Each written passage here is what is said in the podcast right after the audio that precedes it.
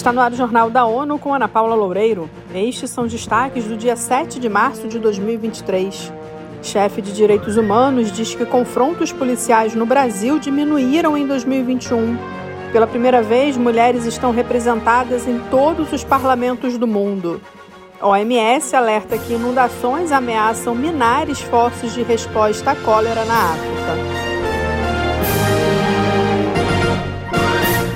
O alto comissário da ONU para os Direitos Humanos, Volker Turk, disse que o Brasil teve uma queda nas mortes em confrontos com a polícia pela primeira vez em nove anos.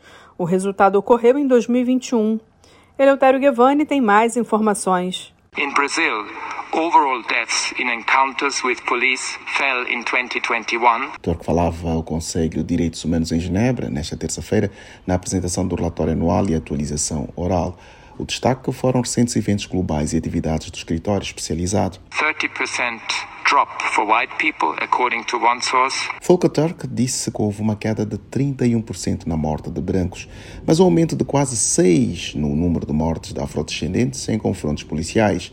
O chefe de direitos humanos sublinhou que a violência aplicada de forma tão desproporcional a pessoas de ascendência africana por policiais é um exemplo do profundo dano estrutural enraizado na discriminação racial. Da ONU News em Nova York, Eleutério Gavan. O chefe de direitos humanos mencionou ainda a situação nos Estados Unidos, onde pessoas de ascendência africana têm quase três vezes mais probabilidades de serem mortas pela polícia do que as de raça branca.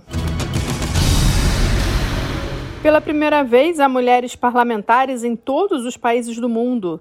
É o que afirma o último relatório anual da União Interparlamentar.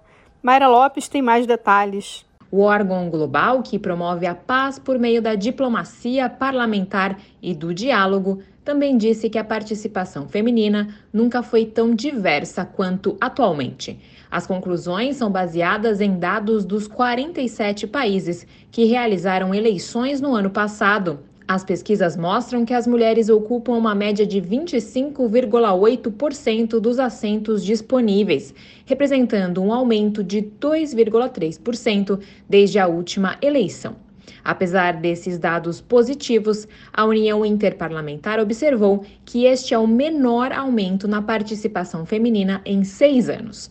Da ONU News em Nova York, Mayra Lopes. A outra má notícia é que nesse ritmo levará mais 80 anos para alcançar a paridade de gênero no parlamento. Um novo relatório da Organização Internacional do Trabalho revela que os desequilíbrios de gênero no acesso ao emprego e as condições de trabalho são maiores do que se pensava anteriormente. Outra descoberta é que nas duas últimas décadas o progresso para a redução dessa lacuna tem sido muito lento. O documento indica que 15% das mulheres em idade produtiva em todo o mundo gostariam de trabalhar, mas não têm emprego em comparação com 10,5% dos homens. Essa diferença de gênero permaneceu quase inalterada por duas décadas, de 2005 a 2022. Em contraste, as taxas globais de desemprego para mulheres e homens são muito semelhantes, porque os critérios usados para definir o desemprego tendem a excluir desproporcionalmente as mulheres. Um novo indicador desenvolvido pela OIT capta todas as pessoas sem emprego que estão interessadas em encontrar um.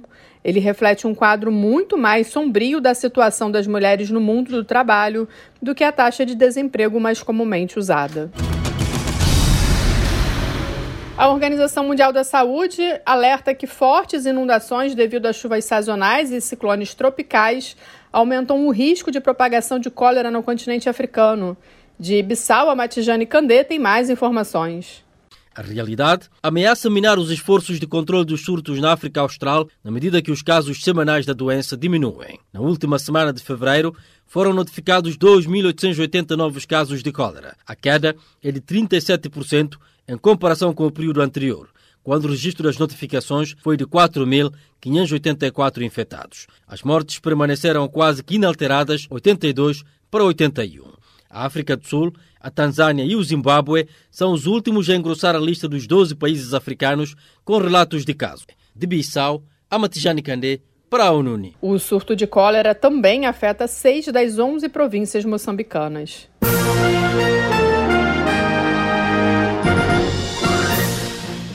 Esse foi o Jornal da ONU. Confira mais detalhes sobre essas e outras notícias no site da ONU News Português e nas nossas redes sociais. Para nos seguir no Twitter, acesse arroba ONU News.